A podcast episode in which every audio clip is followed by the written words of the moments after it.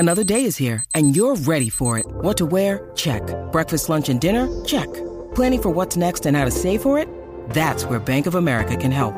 For your financial to-dos, Bank of America has experts ready to help get you closer to your goals. Get started at one of our local financial centers or 24/7 in our mobile banking app. Find a location near you at bankofamerica.com/talktous. What would you like the power to do? Mobile banking requires downloading the app and is only available for select devices. Message and data rates may apply. Bank of America N.A. member FDIC. Hey, it's Joey Casada. You're listening to Tom and Zeus on Shout It Out Loudcast. If you want to hear two idiots with Boston accents talk about Kiss, you've definitely come to the right place. If you people want a little bit of rock and roll, I said if you people want a little bit of rock and roll, shout it out loud!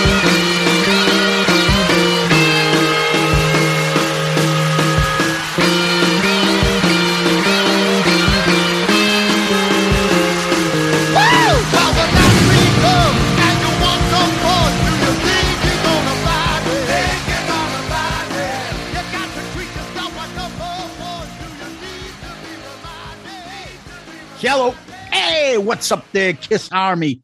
Tom and Zeus with another episode of Shout It Out Loudcast. Episode 142. Ace Frehley concert, Boston. Ace Frehley. If we had a nickel for every time we just roamed around the venue saying Ace Frehley. We kind of talked the whole fucking concert in his voice. I want to get two slices of pizzerina, Regina. Give me two fountain colas. I'll take the pizza combo. $5, not bad. Oh, yeah. We'll get into it. We saw the concert last night. We're talking about it today. Woo. Yep. All right. Well, but before we do, we always like to focus on the feedback that we got from the previous episode so we can continue the discussion. Tom, tell us about last week. So last week was another fun top 10 where we followed up our Me, Myself, and I episode with the You and Yours episode with a top 10 list of Kiss songs featuring you, your, or some variation of that in the title. That was a ton of fun, a great way to just talk about Kiss songs without in the context of an album review. And our poll was, which of these is your favorite? And this top four in the Twitter poll comprised of my top two and Zeus's top two of our list. So we had I Stole Your Love, Watching You, Tonight You Belong to Me, and You're All That I Want. Now, with no surprise there, I Stole Your Love ran away with it 60%, although I did think Watching You would put up a bigger fight because I know there's sometimes you get that those Kiss generations split up between the first three albums and the second three albums. But I Stole Your Love took 60%. Watching You and Tonight You Belong to Me were pretty much tied at 17%. And You're All That I Want came in at 7%. But there were some people there that were saying that that album deserved, that song deserved a little bit more than it was getting. Dawn is kind of a deep cut favorite for mine. It is. So really, we could have put something else up, and maybe we'll give it a better fight.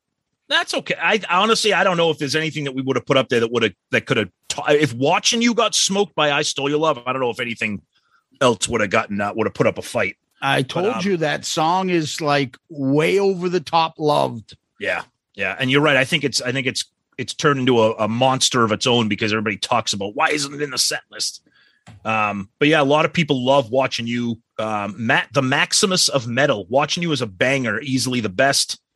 Don Flamenco from Punch-Out. He's got a little flower in his mouth.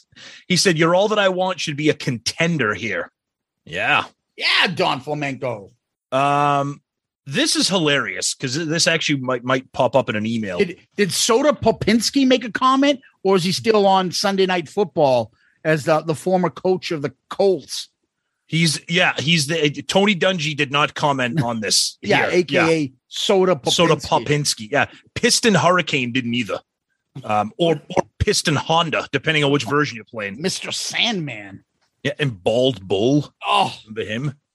What about Glass Tiger? Isn't that one of them? No, it's Glass Joe. No, Glass Joe. I'm going to fight the rock band Glass Tiger and Punch-Out. Who's the Tiger guy that comes out and goes, doo-doo-doo-doo-doo, and you have to hit the diamond? Oh, yeah. Isn't that one? Yeah, I know, but I'm thinking of the band Glass Tiger coming out into the ring. Isn't that Glass Tiger? What was his name? Seriously, hold on. Yeah. See, now I gotta Google. But I know Tiger. There's Piston Honda is also. Well, there's two different ones. Yeah, Piston Honda is like the Japanese guy. Yeah, and then there's Piston Hurricane. Yeah, then he says bonsai during the breaks. Okay, the guy you're thinking of is the Great Tiger. Oh, that's his name. Great Tiger. Yeah, the Great Tiger. Yeah, and then who was the guy? Who was like the King Hippo? That's it. King Hippo was like his pants would fall down. I think he's a podcaster on a show. Oh. Fucking 5 minutes into the show, we're breaking down podcaster. We're breaking down the friggin' fighters in Punch-Out. Doesn't take much to distract us. Yep. We got a couple people were like, how come "Thou shalt not" wasn't in there? Oh. Because we're not using Old English. Yeah, I think it was our French friend. Well, and it was another friend that goes by the name of I Love It Louder on Twitter said the same thing. We're like, we can't do that. I mean, if you want to add it to your top 10, go for it. He's going to go for it. Watching You is a killer tune. The live version takes it to another level. So a lot of love for Watching You, but I Stole Your Love smokes the poll. Smokes the poll. That did not sound right. That's for a different fucking episode.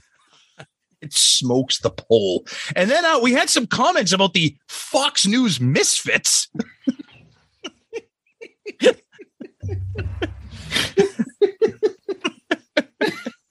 Oh, my God almighty. Paul Teppelis says, You Love Me to Hate You comes to mind straight away as one of my favorite Kiss albums. Double points for having you in the title twice. Didn't even realize that. Now, I know. It's a great one. Let's take a step back. Yeah, about the Fox News misfits. Was it about Bob Beckel and his suspenders? What was it? Well, I think people were saying, what do you think Mort Kondracki's top 10 would be? He'd have to talk to Phil Barnes, his partner on the Beltway Boys. Isn't it Fred Barnes? Oh, whatever, Phil Barnes. Fill my pockets. The Beltway Boys? Yeah. Fred Barnes. Oh. We had Lori Dew on. We had, who else did we have? All those hot chicks from Fox back then. Was there a Julie chick? Julie Huddy? Yeah, Juliet Huddy. I think she sued too, O'Reilly. Oh, Jesus Christ. What are you wearing? What are you wearing? In the back of the book segment. Oh. Bill, put your pants back on. And then you had, and if you look real closely, at one point, Bill Clinton and we tag team these two girls from Puerto Rico. Are you referring to the ventriloquist dummy known as friggin' Dick Morris? The purveyor of DickMorris.com. Oh, here's a good one. Our buddy JR says, You wanted the best, not even an honorable mention. Ugh. I had that. I had that, and I was very close to putting it as an honorable mention. Yes. Yuck. Ken in Satan's Service. Another great episode, guys. Only You is one of my favorite Kiss songs, and it was awesome to hear that song talked about. All right. Good one. So that's some Twitter stuff. Let's move along over to Facebook because we want to talk about Ace. Yeah. Over on Facebook, you got Philip Melander. I really hate I Want You. The chorus is so annoying.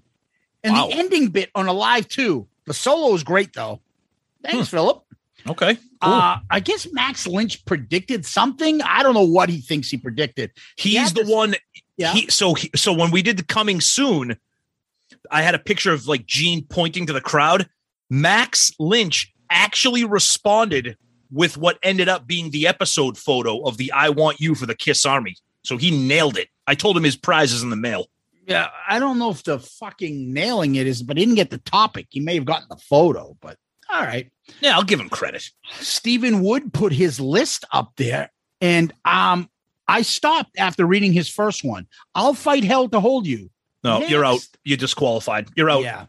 Yeah, that's just, oh my goodness. We love you, buddy, but that song is trash. Oh my goodness.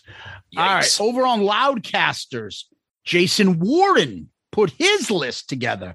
He says, I Stole Your Love, No Fatigue, greatest Kiss song, in my opinion. Oh, yeah. So There you go. He did put one interesting thing up there. He put I Was Made for Loving You, a live 3 version as number 5. Yes, that is a good version. I agree with that. Yep. Very good version. And quickly over to YouTube. God. YouTube. Kiss Clues 3 question. Gene 78 solo album. How many songs with you or your in the title? Well, you might be shocked. It's over 35% of his album. Actually, 36.4 for math people, 4 out of 11. I would also give a nod to Private Cusano and future Tour de France participant Peddler Paul Stanley for I Still Love You. P.S. I just finished the marathon of marathons, the Dokken album review. Woohoo! Gotta say, impressed that I know very little about this band, yet you guys have made me intrigued enough to go revisit their catalog in this album. All job right. Well done, T&Z. That's Mr. Antonio 2005. He's on a fucking roll these days. That's awesome. Yes. And excellent. That's why we do the album review crew. We love it when someone's like, you know what, we're going to give this one a try. Or even if they say, you know what, we tried it. It's just not for me. I can't deal with the vocals, or it's too poppy. It's too fucking, thrashy, whatever. Yep. But the fact that you listen to it, I'm telling you, that Dokken album, if I were you next, I would go take an album back. Just go to Under Lock and Key and listen to that next. Nice. Very much so. That album is fantastic. Devin Dungan, great episode. Once again, guys, Peter Staros, when are you guys going to start reviewing Led Zeppelin albums? Tom? It's coming. Sit tight, my friend. Yep. Can't wait to do those. JC, God, this blows away three sides. Oh, geez. Never seen a podcast where everyone seems to be miserable with the podcast and with the listeners. Oh, long man. Love, shout it out loudcast. All right. Well, I don't know about that, but thank you for the kind words regarding our show. But yeah.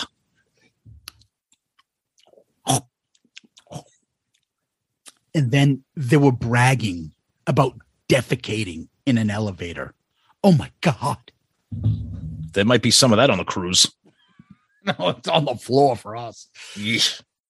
Mark Cole, drum teacher. Wow. I agree with watching you and I Stole Your Love. I would add, I Want You and I Still Love You. Maybe I Want You was on there. I listened to this over several days in chunks and lost track a bit. No. Oh, okay. Let's finish with Marty White. Back when I was a studio manager, when Kiss recorded Shitty Circus, which was the anniversary today. Exactly. I witnessed an argument between Paul and Gene. Paul brought in Raise Your Glasses to rehearse. Gene got pissed and threw his bass across the room, yelled, Star Child, you have angered me, the demon.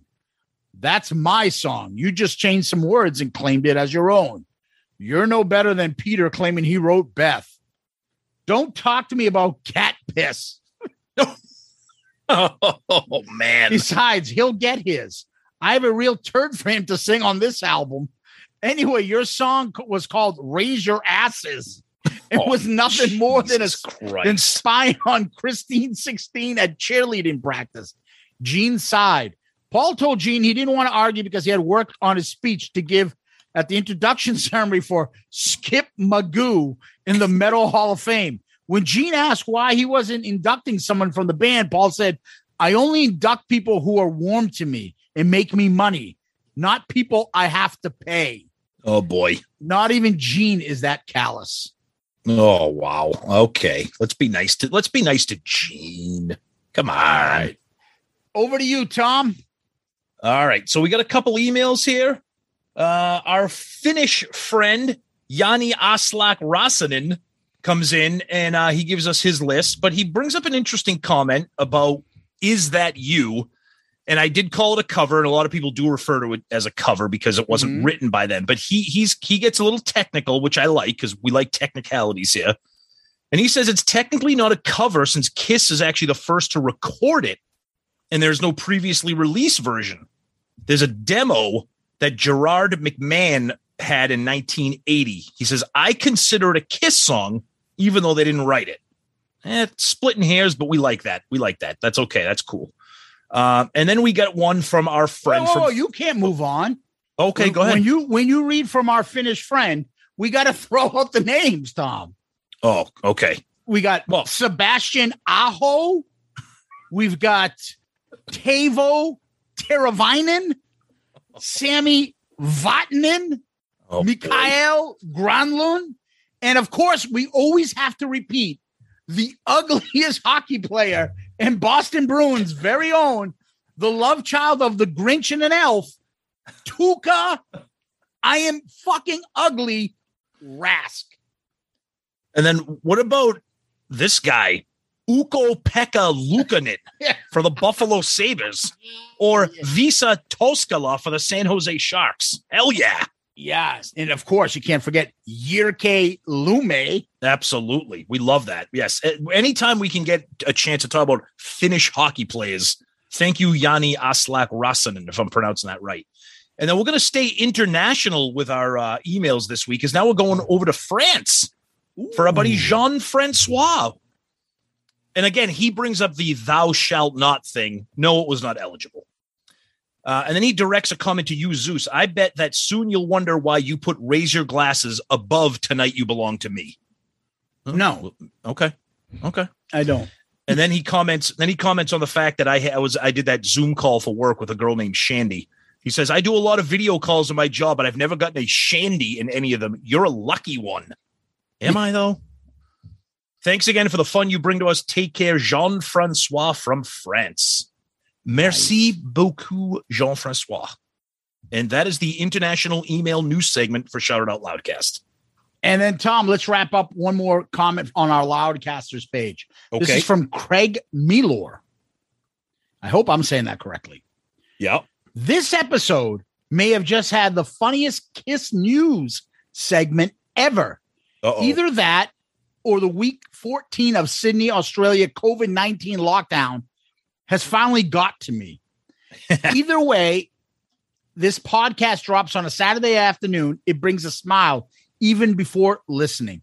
Tom and Zeus providing sanity in a crazy time. Who would have thought? That is fucking awesome, dude. Thank you so much. We love hearing stuff like that, and much appreciated. Glad we can bring a little bit of enjoyment to the chaos that you're dealing with right now. So thank you very much for those kind words, Craig. You, my friend, our comment of the week. Good answer. Good answer. I like the way you think. I'm going to be watching you. Excellent. Tom, before we move on, we always like to give a shout out to our friends over on Patreon. Patreon is the app where people can contribute and help out the show, help us grow, and they get some extra little perks and extra little things from us. And it's a fun little community and a fun little family we got going there. Great group of people. And we've had a lot of fun conversations on there.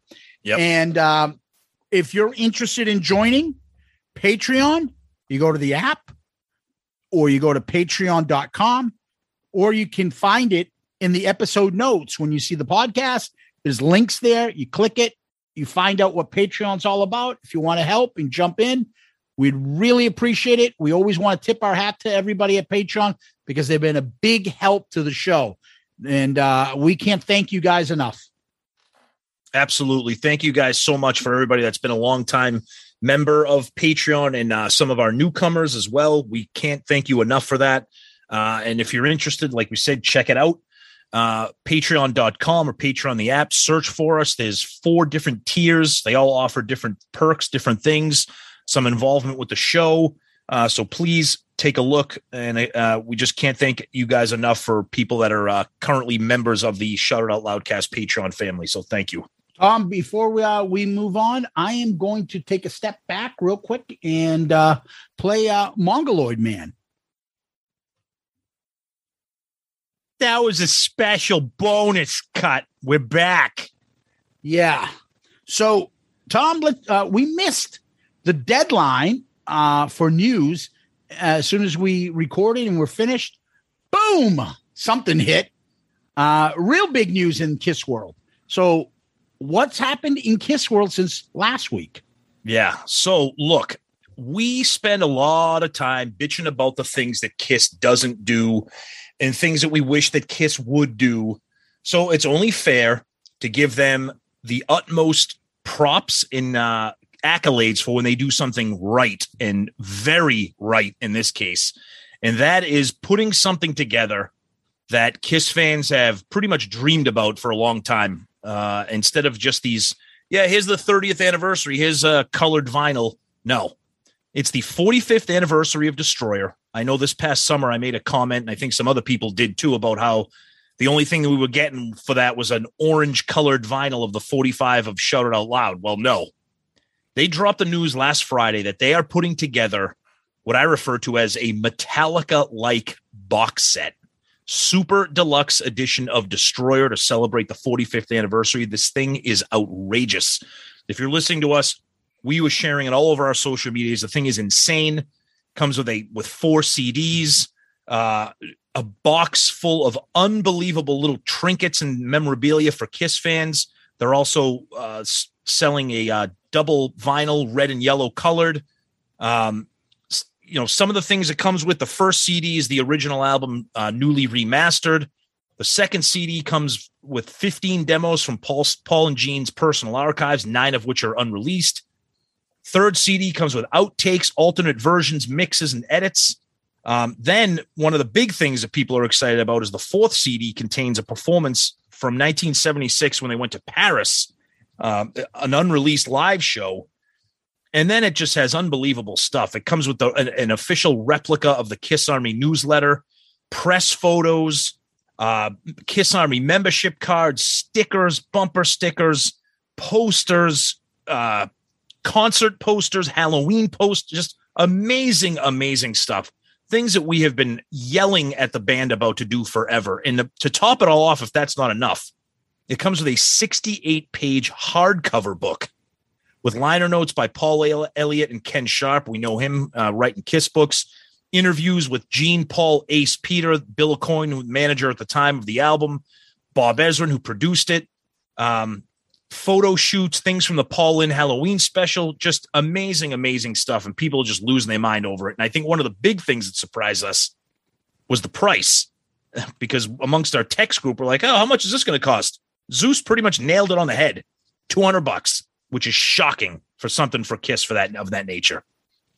Yeah. I saw what other, I literally Googled the Metallica box set. Yeah. And I'm like, I don't know if they could get that. So I'm like, okay, I go $199. Yeah. And they came in at $200, which I'm glad, because you guys are like $300, $400, $500. Well, just because it's Kiss, you know what I mean? That's why. Yeah, no, that's fine. But I'm, obviously I'm going to get it, and I'm going to wait and probably order it on Amazon and get it before all you fucking idiots. They go buy it on Kiss and then complain that they haven't got it so they can join the new Kiss Facebook group, which is, I didn't get my fucking New Year's Eve Dubai concert DVD yet.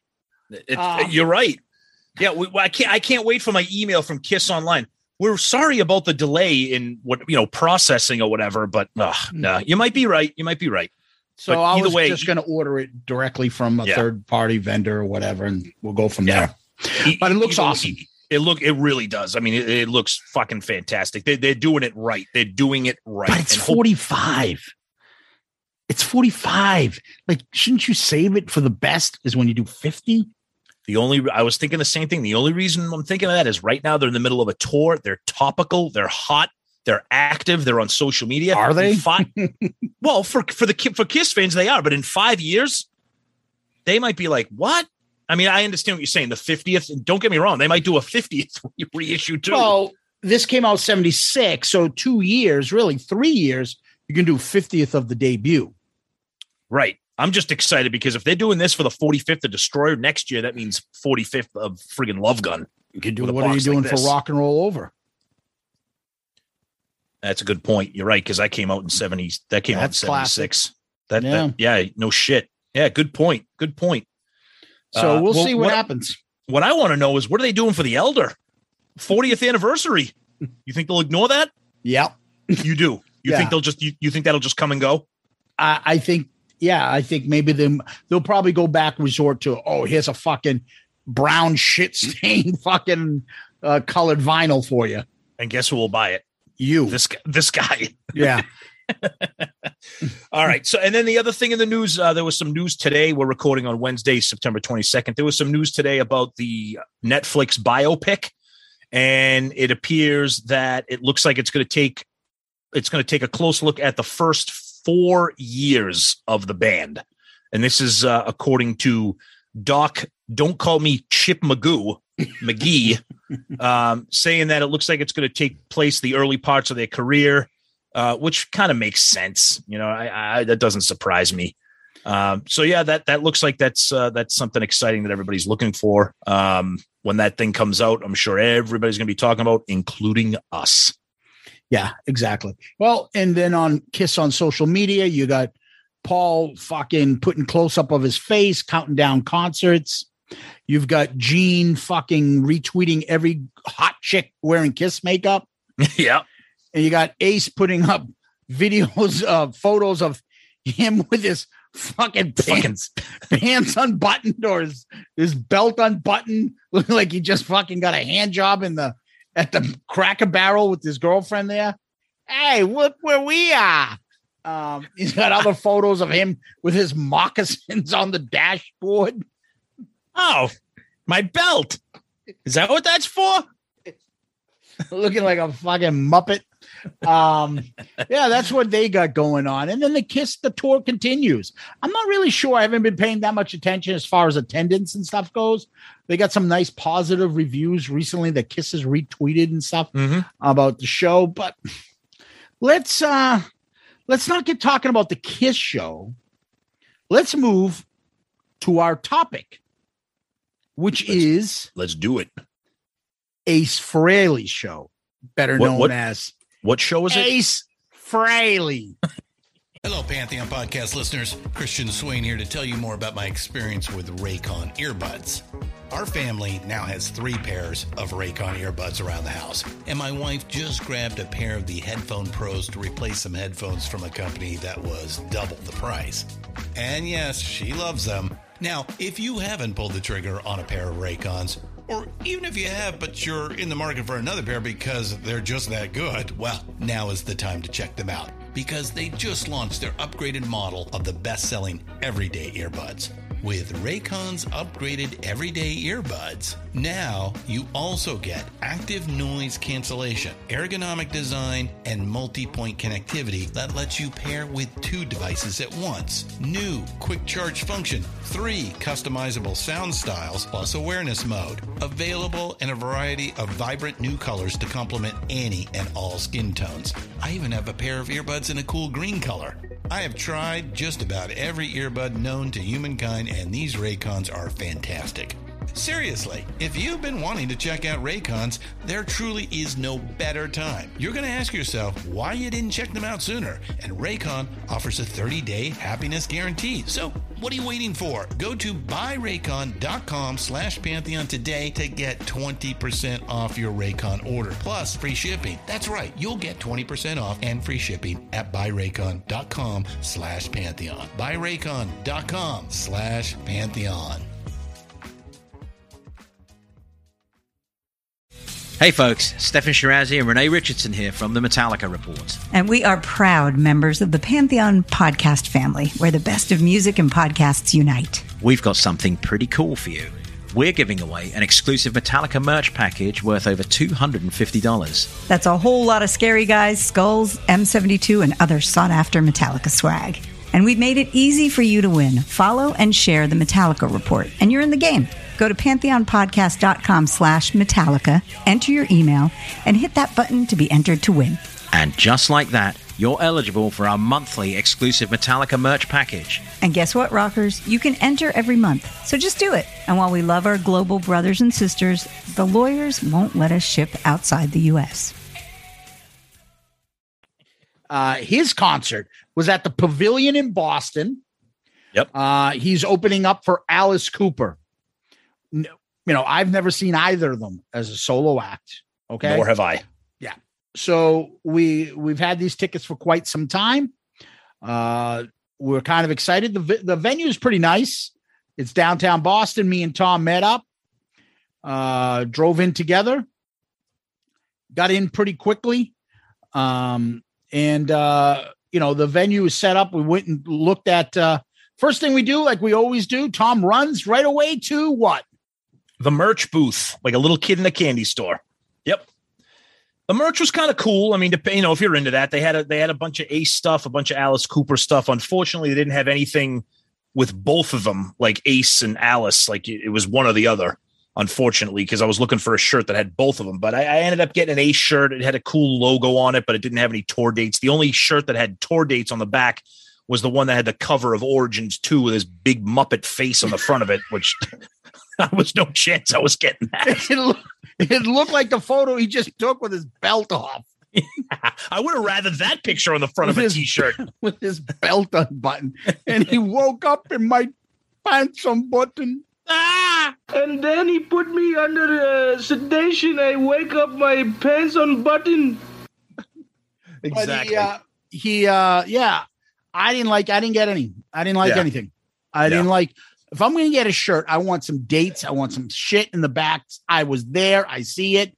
I'm not getting a fucking T-shirt I could pick up at fucking Target, you know. And I was really disappointed in that. The only one with dates on it was, like Tom said, one with the fucking him like looking like a Muppet in the front.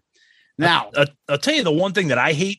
I don't mean to cut you off for a second. The one thing that I hate, and this is just me old fashioned because I'm a collector, I don't like the electronic ticket shit. I like paper tickets so that I can keep them and you know, if I want to like put my Kiss tickets in a collection or put certain shows together, the scanning your phone shit, I don't like that at all. Print and I know there's a lot of people out there. I know there's a lot of people out there that agree with me because a lot of people frame their tickets or they keep them in a book.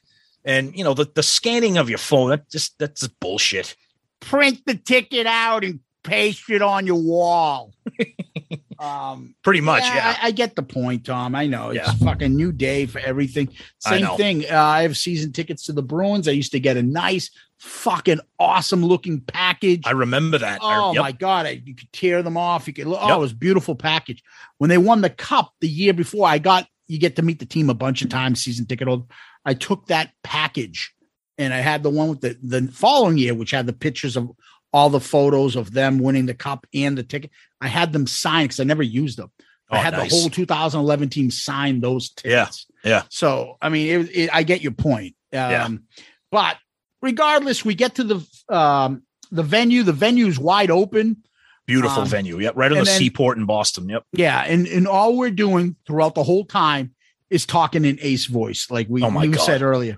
Ridiculous. Which way is to the pavilion? Is it over this way? I fucking want to go near the ocean. Oh, we're in the merch booth and like in the line, and it's just I'm like, how old are we? It's like, look at that shirt. It's $50. Fuck that. And people are looking at us like, this is a serious event. This is Ace Frehley. Why are you guys goofing? Alice Cooper. That doesn't have my handsome face on it. I don't want to buy that shit shirt. Now, meanwhile, we looking at us like, of course we wore Kiss shirts. Zeus had his end of the road tour shirt on. I had my Love Gun shirt, you know. And of course, I throw out, fake Tommy. I had to do that. Yeah, of course. So, Tom, you get your shirts. We go grab a couple slices of Roni pizza. And we grab a couple of slices. Fountain colas. Yeah, fountain colas. Do you have any fountain drinks here? Then they lose everybody in Jack in the Box. What kind of fountain drinks do you have? rotten tricks do you have? Kick it! Fountain drinks! 1 minute, please. Ramón, este vato me está diciendo fountain drink, ¿qué es eso? Este pinche mamón en la ventana me está diciendo fountain drink, muy chingón. ¿Qué? ¿Es soda? ¡Es soda! ¡Es soda! ¡Míralo, cabrón! ¡Hey! Why you not say soda, stupid?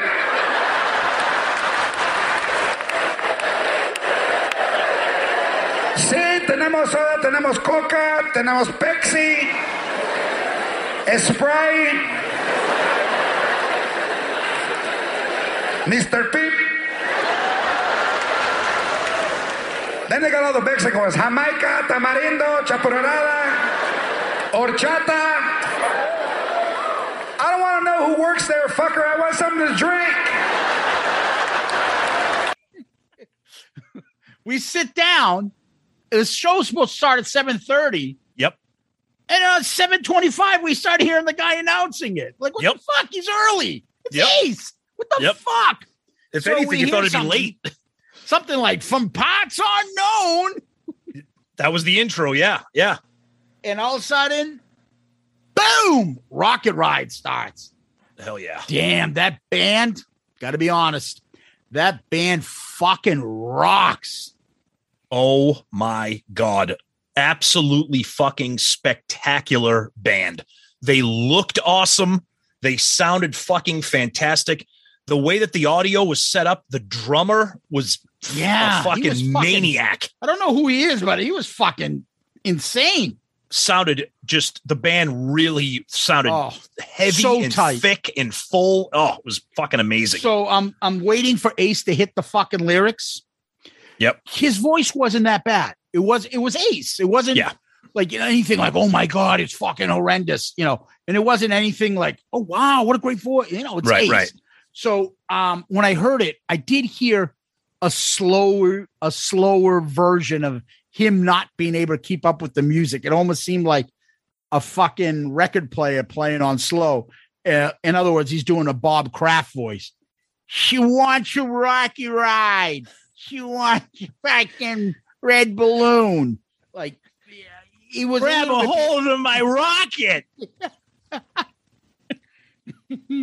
She wants you right, you right. She wants you right, you right. But it was fucking kick-ass. The venue was about half full by that point. For Ace, yeah, about half. Maybe a little bit more than half. The venue seats 5,000 people, so, yeah. Yeah, it was about halfway at that point. Yep. It just sounds like, you know, a little bit of Bob Kraft. And then me and Tom, we get to our seats, and halfway through the song, of course, like it's like we said, half full, and then fucking every Tom, Dick, and Harry happens to go in our row. Meanwhile, the whole row in front of us is wide open. Yep. So like, fuck it, let's just sit here. And you know, they're wrapping up, and he, you know, me and Tom get the giggles when he turns around and says, "Grab a hold of my rocket." It sounds a little bit different from 1977. I'll tell you that much. Exactly. But it's funny because we're talking about, we have not brought up his guitar playing ability yet, because the band was fucking insane. You got Phil Schaus and those guys. They got, you know, Jeremy and Ryan, right? And Ryan, you got, I mean, so you got three guitar players up there. Phil's playing bass. So with Ace, Jeremy, and Ryan, you got three guitarists. We looked at each other and it's like, what's Ace doing up there? Like he has a guitar and he's playing, but the band is carrying the vibe of the song. Yeah. It's like he can play whenever he wants to. He can jump in, whatever. Yeah. It's almost like when we see the Eagles and Don Henley's on the drums and they got the second drummer. All right, keep up if you want. If you don't, you know, whatever you want to do. Exactly. You know, play along or don't, doesn't matter. But he's playing, and then boom, song number two. And we're like, fuck, this rocks. Parasite. Amazing. And fucking amazing. Here's how I guess I can explain it, because we've heard Kiss do it on the End of the Road. Yep. It's almost like a raw energy. I'm not saying they do all these songs better than Kiss, But it's a different experience. It's almost a raw, like fucking yeah, versus the professional Kiss doing it. And plus, you always feel like the vocals, at least, is live with these guys, and they sounded great. The singers, that every singer, you know, they alternated who sang what song. So between the gang, they all sounded great. Yeah, you nailed it with the comment about comparing it to Kiss, because we've seen Kiss play this. This band, it was. I don't want to come off as they like seem Kiss happy haters to here. Be there. They seem like they're fucking rocking out. Like this is their music, and they're like fucking yeah, yeah. It seemed like fake Ace, play by the numbers. You're missing a note. It seemed like there was a raw rocking energy behind everybody on stage, and I'm going to tell you right now, we pile on Eric Singer, not his technical ability, but his enthusiasm. This drummer carried a lot of these songs. And when you had Ryan and Jeremy and Phil and Ace, a song like Parasite, to me, it was way better than when we saw Kiss do it. It wasn't even close, to be honest with you. You get the feeling you're seeing Kiss at its early stages. Like it sounded young, like dirty. Band. It sounded exactly. Dirty and it sounded dirty and heavy, like the song should have been. Yeah, but it's not sounding like some fucking guy's voice. Now, is it sound exactly like Gene singing the song? Or no. Ace? No, but it does sound like somebody similar tone. So it's not like a cover. It sounds like the fucking young and hungry Kiss playing this. And you get into it. Really, it was, I loved it. Me too. Then they go into, and this is the shit that all you motherfucking Ace cult people explain to me. Go ahead. Why the fuck are they playing Strutter? Well, do we want to talk about the set list right now? Because we'll go through it, and we can come back to it. Okay. Let's go through this one. Yeah. Now, granted, this version of Strutter was great because Phil Schaus sang it. He did vocals on it. But again, why are you playing Strutter? Why? There's no need for it, dude. I mean, the solo's decent. It's not like, but this is my solo. And it's not a memorable legendary solo. Yeah, it's not. It's good. And he does his solo. He knows it. But why? What? I don't get the significance of it. There isn't any. Right. So are you trying to slap them in the face? You're like, well, if they're going to do my songs, I'm going to do theirs. Like you might be right. You might be right about that. I don't get it. You mean to tell me of all the songs you have in your repertoire, you can do, or songs that you played in the band that fans would like, you can't find anything? And more importantly, you can't find a better song than Strutter if you're going to go into the Kiss library. I mean, come on. Are you picking songs that they're not doing right now? Meaning, like, if Parasite was back in the set list and Strutter was, you wouldn't play them? And so because they're not, maybe the band is telling you, well, they're not playing it. So why don't we do that? I think that, I mean, we'll save some overall set list commentary for when we wrap up the whole thing, but I have some theories about the set list. So. All right. And then afterwards, Ace comes on and starts talking a little bit. How you guys doing? Are you ready to rock? Everyone's like, yeah. We're going to do a medley. It's a medley. It's a bunch of songs because time is short. We don't have the time to play them all. He kept saying that. He kept bringing up the time. Well, stop talking and play. Don't tell us that you don't have time. And he's like, I had an album called Origins Volume 2. And so now he does She again. Why? Manic Depression, Never in My Life, and then Good Times, Bad Times. Now, I will tell you the She version was good. It was real good. I don't know what he was doing in there. He was just playing along whatever he could. Yeah, yeah. The other two songs, no, really. I'm not a big fan. Manic Depression, I like Jimi Hendrix. That song's not very good to begin with, but I have in my notes here, Ace bad. He sounded horrible singing that song. I don't think he was playing with the words, weren't matching the music. Well, that's the thing. It's the song has a very weird tempo to it, so that his voice. It didn't work live. It didn't work live. Never in My Life. I don't really know that song. It's a song by Mountain. I don't really know that well. Good Times, Bad Times. We love Zeppelin. That was a decent cover, I thought. And Ace sang it, and he did a very good job on it. He did. The band was fucking good, and I'm like, Jesus Christ. Yep. Maybe you don't have to do the fucking Robert Plant wailing and shit to make Zeppelin sound good, because even Ace made fucking good times, bad times come off. Yeah, agreed. Yep. So I thought that was pretty good. I did too. So, I did too. What we saw was an earlier set list, because all you fucking assholes were putting it all over our fucking page. So I saw the set list. I tried to not see it, but it was everywhere. So as I'm scrolling through Facebook and Twitter, I'm like, I'm trying our own pages or see people making comments on our shit. Right. I'm trying to scroll through it, and get one of the comments I couldn't avoid, because your eyes can only avoid so much, is our buddy Joey Casada. His comment is horrible. All Kiss songs. I'm like, oh, great. Yeah. Like nothing original, you know, nothing, no solo material, which we'll get to. So I was expecting Detroit Rock City.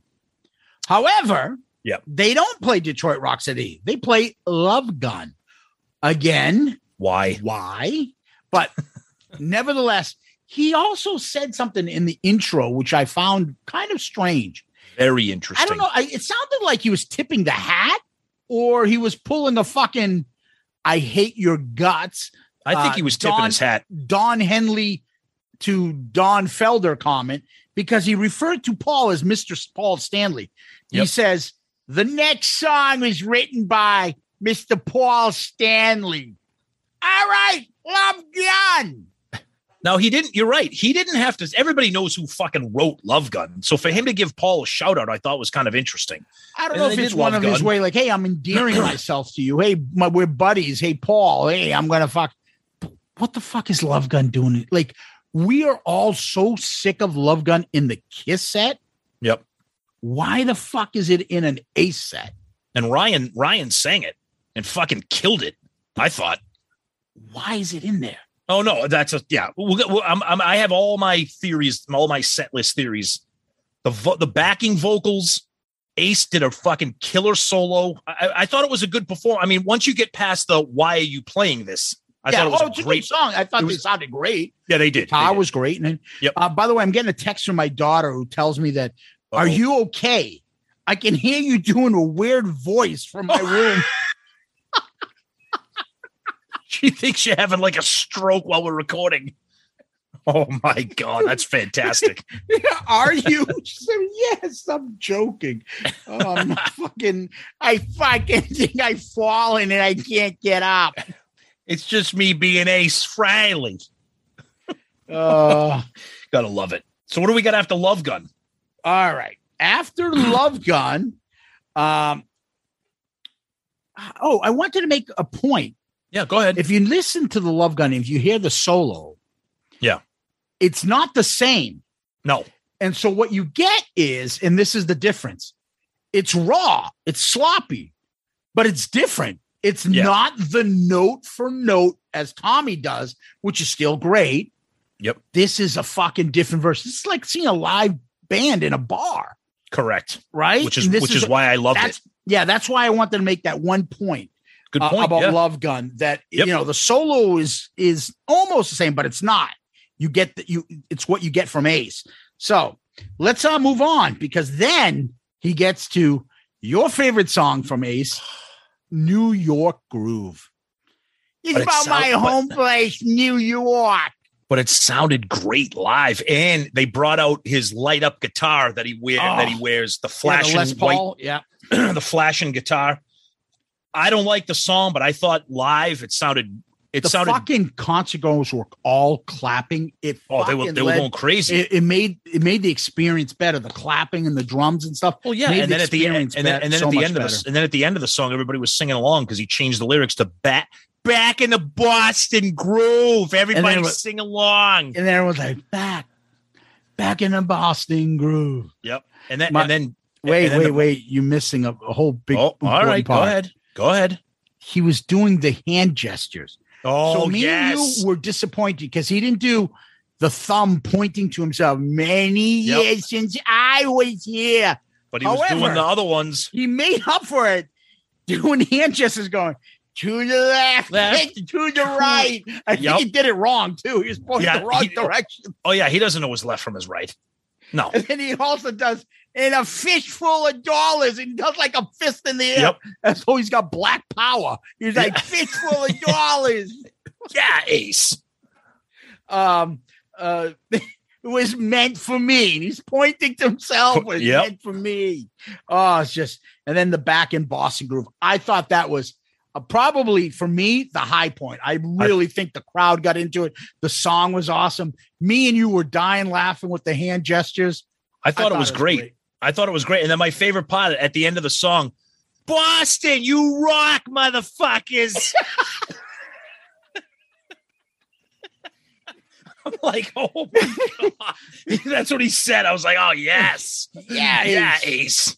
All right. So then he goes into what I would think is his biggest song. Yeah. Shock Me. Yep. Good version, which goes into the solo. He switches halfway through the solo. It's on fire. You know, he's fucking bangs. It's got the smoke coming out. And he switches back to the black Les Paul. Mm-hmm. And, you know, he's doing his guitar and it's the guitar solo. It comes out from Alive 2. And then all of a sudden when he ends finally, because it went on for quite a while, you hear exactly from Alive 2, Ace Frehley, lead guitar.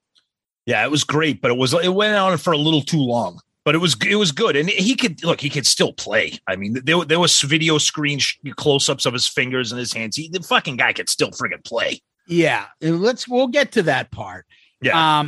Then second to last song, Cold Gin. He opens by saying, "This is a drinking song I wrote when I was a little kid, 24," and he would sing one line, and then the crowd would sing the second line. I loved it. I thought it was awesome. I thought it was great. And I'll tell you right now, this is another one. This version is better than when Kiss does it. Oh, yeah, because he made it interactive. Yeah, exactly. It was fun. Yep. It wasn't just it wasn't. And then the drums were nuts. It wasn't just paint by numbers. He would sing "My heater's broken, I'm so tired," and then the like you said, the crowd would kind of pick up the next line in the verse. It was awesome. Yeah, it was really a lot of fun. Yeah, and then he finished up with he kind of ended it with a little bit of the solo from Black Diamond. Which is the ending part of Black Diamond, which ends most of the concerts and stuff. Yep. And then he goes into Deuce. The first verse was Ace. The band sings in harmony the second verse, and then Ace ripping on the solo. Oh, my God. I will say, again, more raw. Deuce is always fun. That and Let Me Go Rock and Roll for me is when you see Kiss and Tommy really taking off a little bit. But even that, like Ace and those guys are just, it's raw. Yep. It was fun. It was a lot of fun. But it's one of those things like, okay, I can see this one being one because there's a lot of guitar work on Deuce. Yes. That I can solo. Get.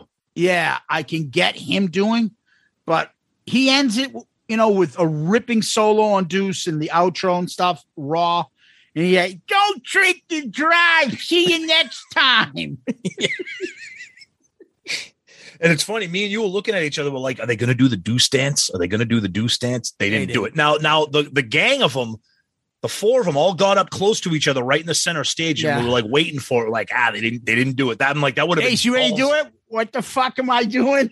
Wait, what's that? Oh, that stupid fucking thing that Gene and Paul do. We're not doing that. Fuck that.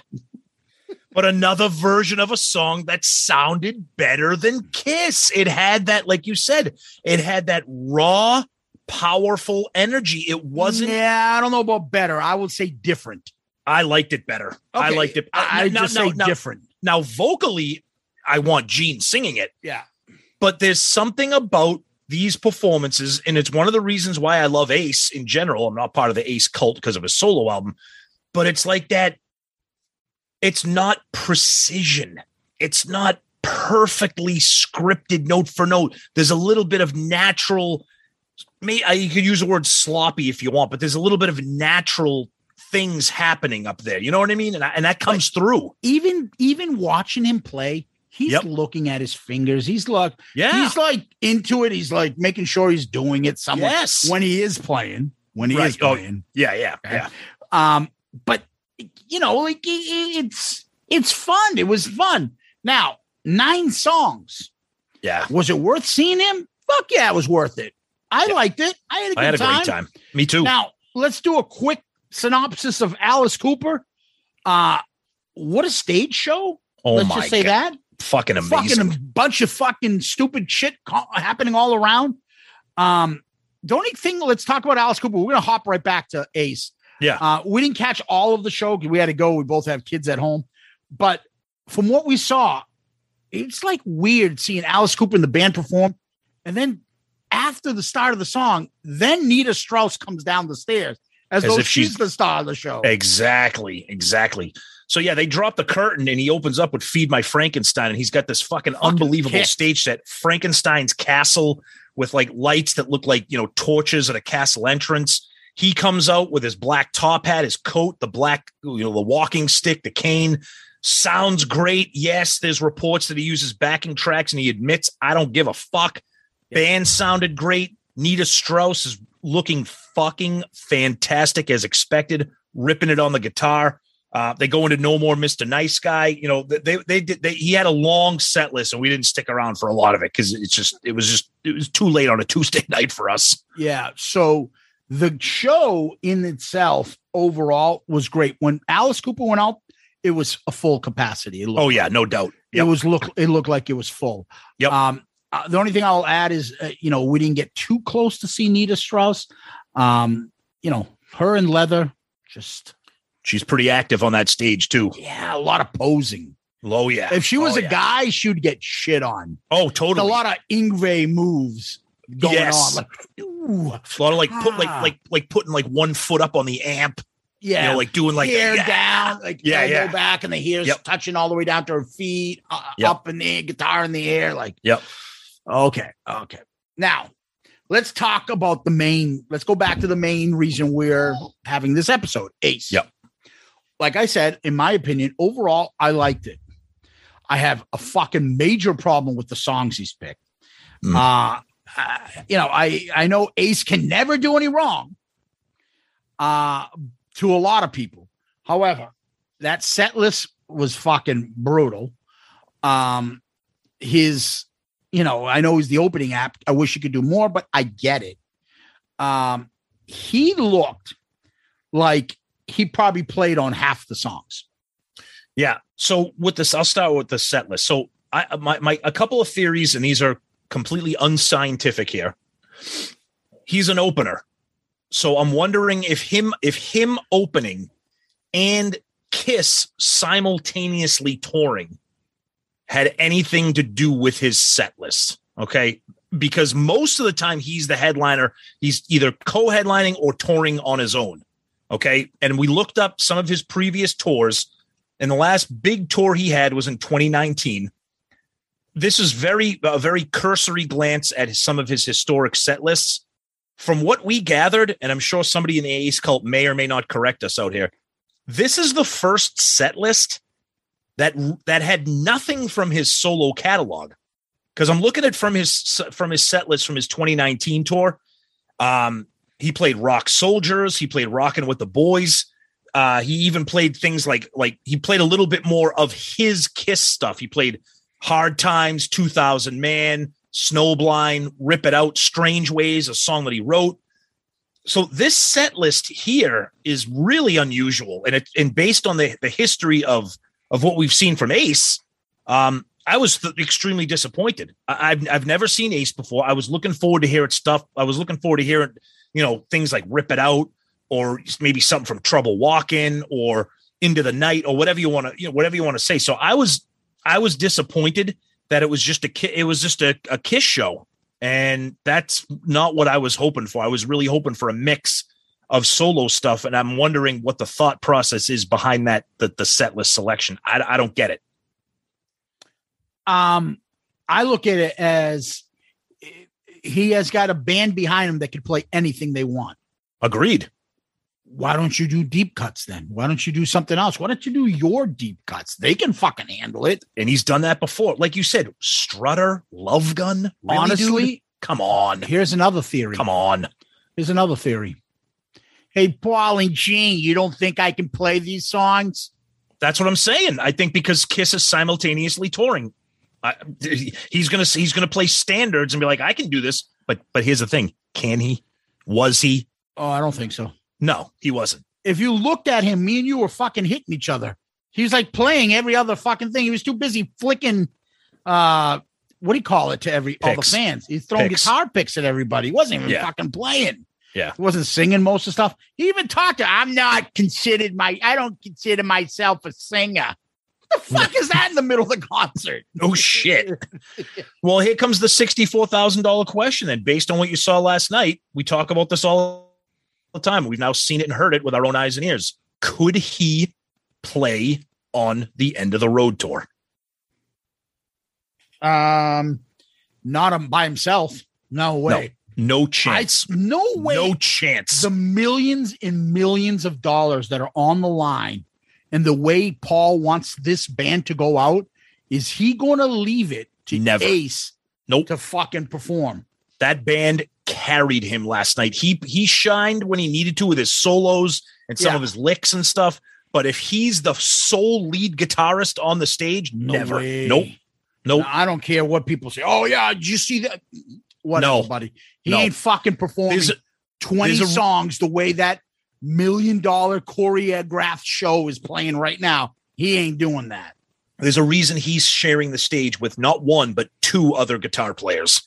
They're covering his ass. Yeah. And we're not saying that he wasn't great. He looked great. What he needed to do, he did, and he did it well. And he might say, like, well, I'm singing some of these songs. I don't want to have to worry about it. You guys play. Let me jump. It's my band. I'll jump in whenever you want. People just want to see me on stage. Right. He might be thinking that, and that's fine. Yep. But I can't see any. I mean, obviously he can do better than what Peter probably could do for an amount of songs.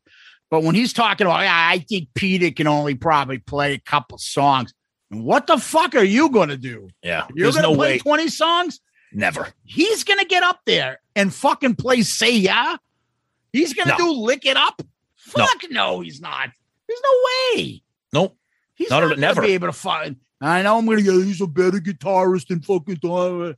It doesn't matter. At this right now, he's not. His career. Right now, he's not. Perform that. Come on, guys. No way. I liked the show. I had more fun, and I got more out of it. And I'll be honest with you, what it looked like, and this is how I will describe it to somebody. Come tonight, live, The Talisman, featuring Ace Frehley. Bingo. Yep. He's the jimmies they throw on top of the ice cream.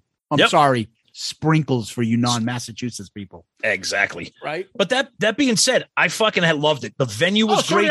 It was a beautiful night. The weather was great. It was a decent price. You know, they sounded great. I mean, yeah, we complain about the set list, but that's what we do for a living. We got to see a little bit of Alice Cooper. So all in all, it was a great night. I got to see Ace. I'm happy. I wish he played for a little bit longer in a couple different songs. But you know what? It wasn't a disaster. It was a good show. He performed.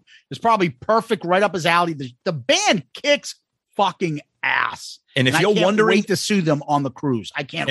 If you're wondering whether or not you should get tickets, abso-fucking-lutely, you should get tickets. You'll enjoy it. You really will. Absolutely. You'll want more. And then plus Alice Cooper's still a great show. You'll love that as well. Yep. So, you know, one of the things though, Tom, what me and you decided to do though, you know, we're big mouths. Someone said, "Oh, you don't like it? Well, what do you fucking, you know, what do you want for a set list?" Well, this is Shout Out Loudcast. This is what we came up with.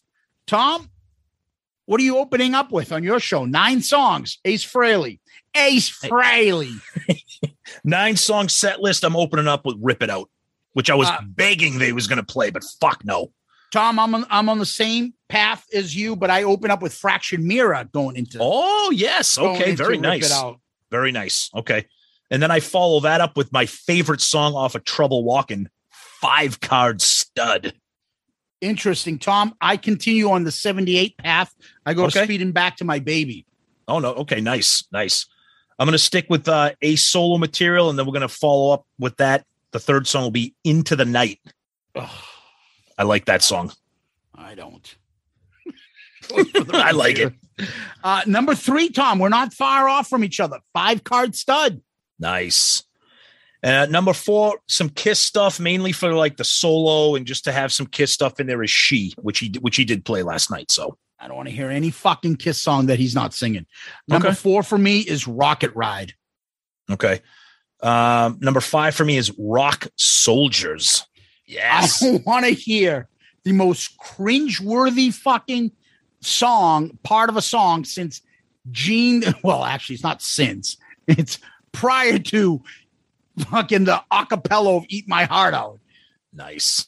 Without an ace in his dick. Oh, in his dick. I love it. That's I love it. Fucking horrible. I love it. Number five for me, 2000, man. Okay. Number six for me, I had Save Your Love from Dynasty. Good song. Yep. Number six for me, Tom, I'm going off of their second album. I'm going with Insane. Oh, yeah. Album. Okay. Nice one. Nice one. Number seven for me, I'm going Rocket Ride. Does she want a rocket ride? Grab a hold of my rocket. Yeah, that was number four for me, Rocket Ride. Yep. Number, I think we're on seven. Dark Light goes into the solo. Oh, my Lord. People's heads would explode if he played that. That fucking solo is, I don't even know if he would be able to do that now. Number eight for me is kind of a deep cut off of an album that not many people like. This is off of Anomaly, the song Pain in the Neck, which I fucking love that song. I don't like that album, but I think that's a really cool song. I think that's a really cool riff. And I think he does what I called when I was living and sleeping with Gene Simmons from Kiss. Pain in the Neck. Number eight for me is New York Groove. Yeah, that's not in my set list. Fuck that song.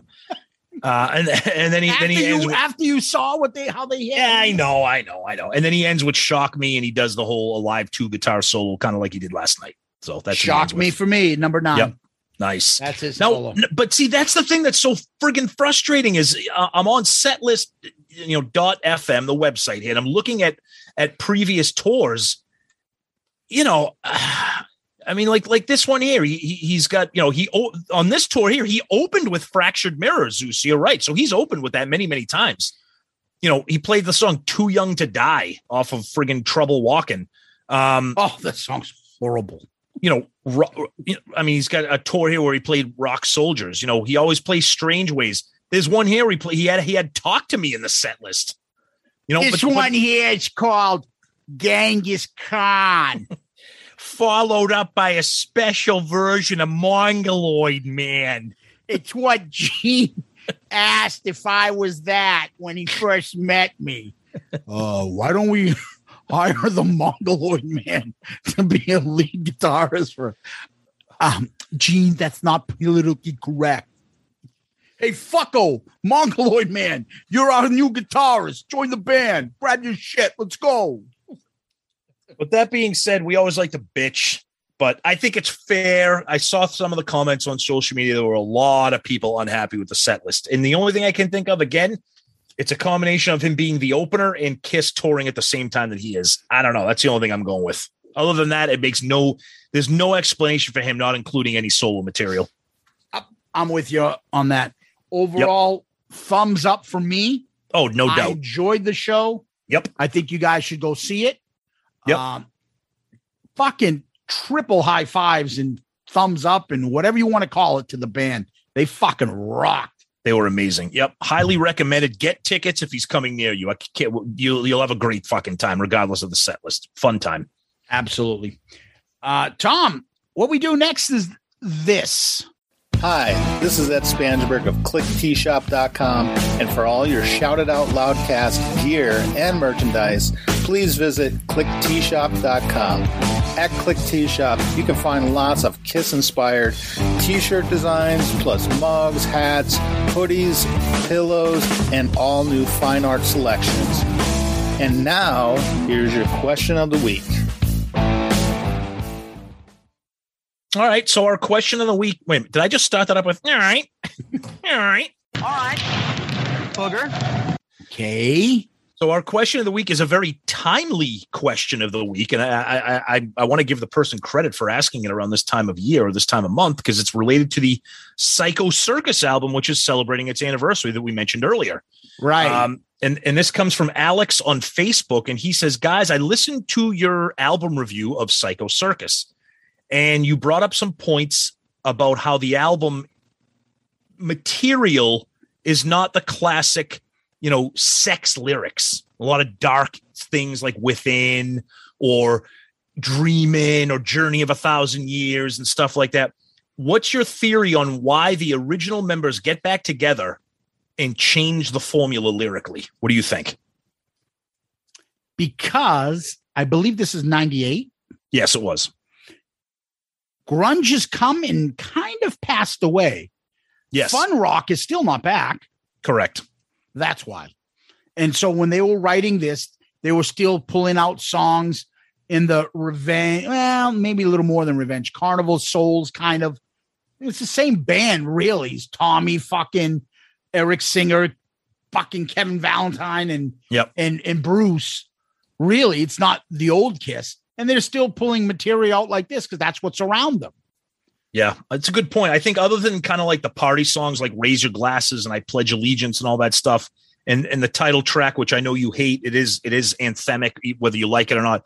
The rest of the album is just, I mean, if you haven't heard our album review, that album does not get treated very well by us.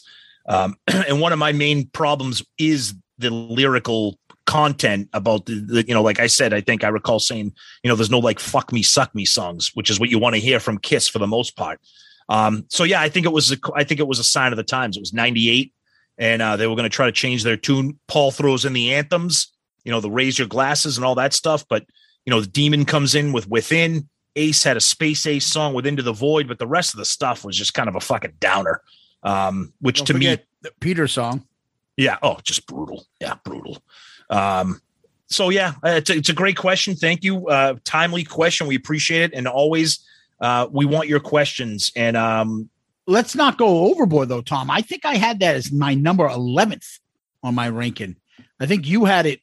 Did you have it worse than? No, you didn't have it worse than Monster. No, Monster still is your worst, right? I had it last up until Monster, and the only thing that saves it for me is there are a couple. I do like Raise Your Glasses, and I do like I Pledge Allegiance, but other than that, the album I never listened to it.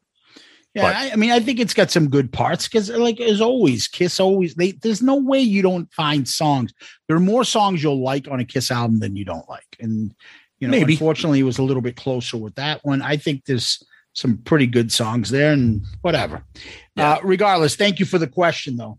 Absolutely. Yes. Thank you for the question. And always feel free to reach out to us with all those questions. And we'll tell you how to do that because, well, where can people find us?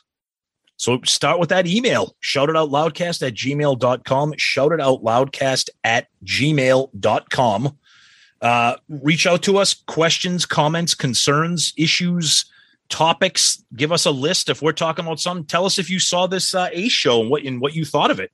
You know, we had a great time with it. So tell us what you think. And then of course we got the social media, Twitter, Facebook, Instagram. Please let us know what you think about anything that we're doing with this show, whether in general or topically or whatever. You can also DM us on those too, direct message, if you don't want your comments out there for the world to see. So please do that. And we're also part of the excellent Pantheon Podcast Network, tons of great shows. So check us out there. Pantheon Podcast Network, tons of great shows. You can go on their website and their social media. And as we mentioned earlier in the show, our wonderful Patreon family, you can check us out on the website or the app. Reach out to us, take a look at what we offer, and join the party, be part of the family. And of course, ClickTShop, Click with a K. Ed is a good buddy of ours. He designed all of our show logos, and he carries our merch there on his website and some other awesome Kiss-inspired gear as well, so check him out. Yeah, and he has that new special on our gear, which we got everything at a reduced price in $19.99 plus free shipping. So go get your Shout It Out Loudcast gear, especially if you that are going on the Kiss Cruise. We want to see you representing. And as always, we love when you guys share photos of you wearing our shirt. And I think we got one recently. I think it was from Jim, right? That's right. Yes. Patreon buddy there. Absolutely. That was fantastic. You took a picture from Monster Mini Golf out in Vegas. That was amazing. Thank you, Jim. Yeah. You guys rock. We have the best. Absolutely. Amazing. Amazing. So Tom mentioned that you can DM us. You can on Twitter, Facebook, Instagram. You can always subscribe and follow us on YouTube. I want to change that up a little bit on you, Tom. We love you guys over there. Subscribe. Even if you don't want to listen, subscribe. Fuck it. Why not? There you go. You could always, too, leave us one of those 5-star child reviews on Apple iTunes. We always appreciate those, and we always read them out loud for everyone to hear. So we thank you for those. Tip the hat again to you guys. And I always like to repeat the email. Shout it out loudcast at gmail.com. Shout it out loudcast at gmail.com. As Tom always mentions, we don't get to actually read them all now. And if you notice, our feedback is a little bit shorter. We read them to ourselves. Absolutely. We don't read them all of them online anymore, but we still read them, and we love the interaction, and we really appreciate the feedback. So please keep the feedback going. It's been a lot of it's been a blast lately, because lately everyone's like fucking going nuts with a couple different things. It's either I see fucking something. Every other comment is on Twitter and Facebook is that what he does? Yep. Or fuck him. Fuck, that's why. But, yep. I love it. You guys are like the best fans and listeners out there. You guys are so into the show, and I love how it's taken on a life of its own. It's fucking awesome. I was texting Tom. At some point, Gene's going to be like, Star Child, if you notice, there's a lot of memes of me going, fuck the fans. What's that all about? Well, that's what happens, Gene. It's just ridiculous, your treatment of these people. It all stems from Tom telling us what he's going to do with the vault for some. Hey, Kiss hard. Take this. If you're looking for your vault, look starboard. It just went over. Where? I don't see it. He comes up behind you and he kicks you in his boot and boots you right into the ocean. In the ass. Oh, God, love it. Guys, I can't thank you guys enough. So, but before we leave, as always, we always like to leave you with famous last words. Tom, do you got any? Of course. Lady Space, you better wake up fast. Countdown is coming on. Take a rocket ride. This is Ace Frehley signing off.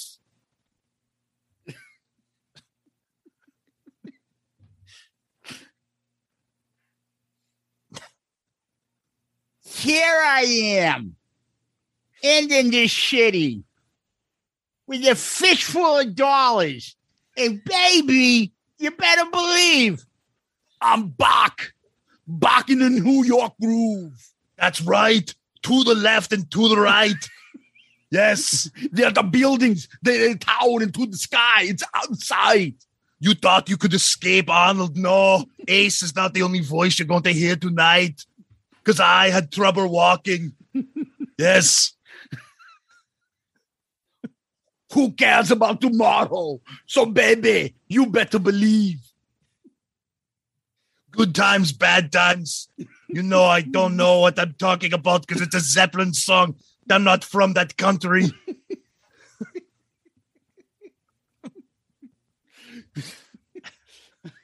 Tom, thank you.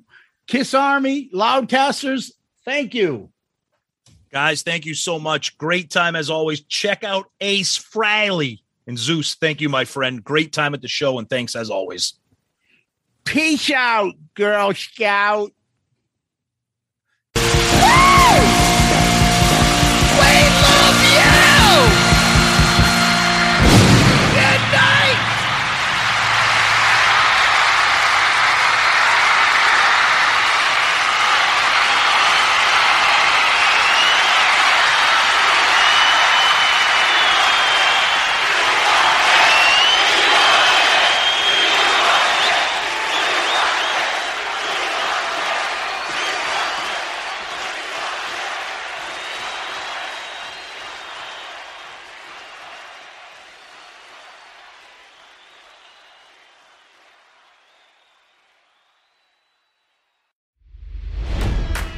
It's NFL draft season, and that means it's time to start thinking about fantasy football. FantasyPoints.com features industry-leading experts and prognosticators using proprietary hand-charted data to help you score more fantasy points. FantasyPoints.com is the place to go for whatever kind of fantasy football you play. Whether you play fantasy football, daily fantasy sports, or do a little bit of everything, Fantasy Points has the meticulously researched content to guide you to victory. And why wait for the fall? Fantasy Points also covers the new spring football league, the UFL. Join the guru, John Hansen, Scott Barrett, Joe Dolan, and other massive names in the fantasy football universe with an exclusive offer. Use code Pantheon for 15% off any Fantasy Points package, including the all-in package, with access to every article, tool, and data nugget that Fantasy Points has to offer. That's FantasyPoints.com and code Pantheon for 15% off at Fantasy Points. FantasyPoints.com. Code Pantheon. Score more fantasy points.